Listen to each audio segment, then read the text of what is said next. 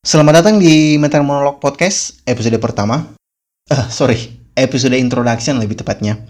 Introduction akan ngejelasin bahwa podcast ini akan ngebahas apa aja ke depannya.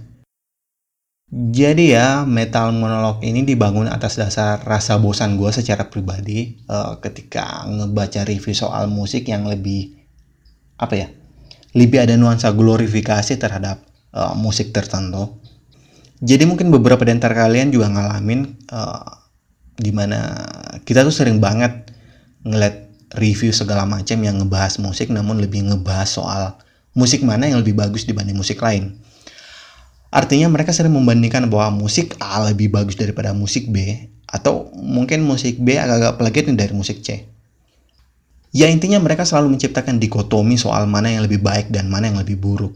Dan buat gue pribadi, itu hal yang sulit sih sebenarnya karena kalau kita ngomongin soal musik, ya tentu kita akan ngomongin soal selera dan yang namanya selera, ya kita nggak bisa maksain selera kita gitu. Kita nggak bisa maksain selera fans musik A itu harus diterima sama fans musik B.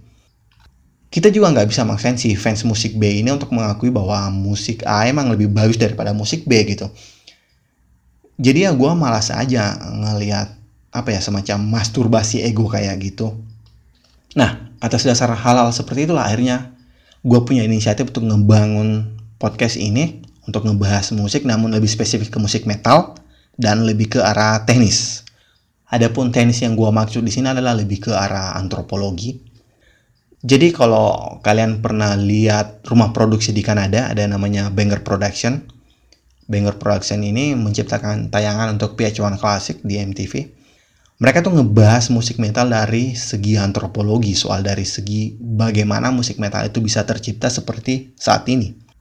Kan kalau kita ngomongin musik heavy metal ya, kita tentu akan membicarakan soal subgenre yang mungkin ada sekitar seratusan lebih itu.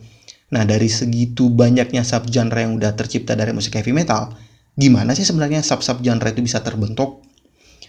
Nah, hal-hal seperti itulah yang pengen gue bahas di Metal Monolog Podcast ini. Jadi ke depannya di podcast ini lu nggak akan dengerin gue nge-review soal musik mana yang lebih bagus dibanding yang lain gitu. Karena ya gue nggak akan peduli apakah lo lebih suka sama Metallica dibanding Megadeth gitu misalnya. Ya gue nggak peduli karena yang gue peduli adalah gimana sih Metallica atau Megadeth itu bisa membentuk musiknya seperti saat ini sehingga bisa kita dengerin sama-sama gitu. Terus untuk ke depannya rencana gue buat season pertama dulu di mana season pertama ini akan ngebahas soal history of heavy metal.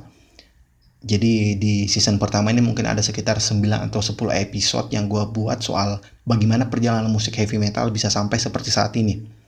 Ya bisa dibilang semacam evolusi lah dari sekedar musik rock, musik blues, kemudian di mix sehingga bisa membentuk jadi heavy metal dan terbentuklah berbagai macam subgenre di bawahnya ada thrash metal, progressive metal, symphonic metal, death metal, power metal, uh, eh, gue nggak bisa sebutin semuanya karena ada begitu banyak subgenre dari musik metal itu sendiri.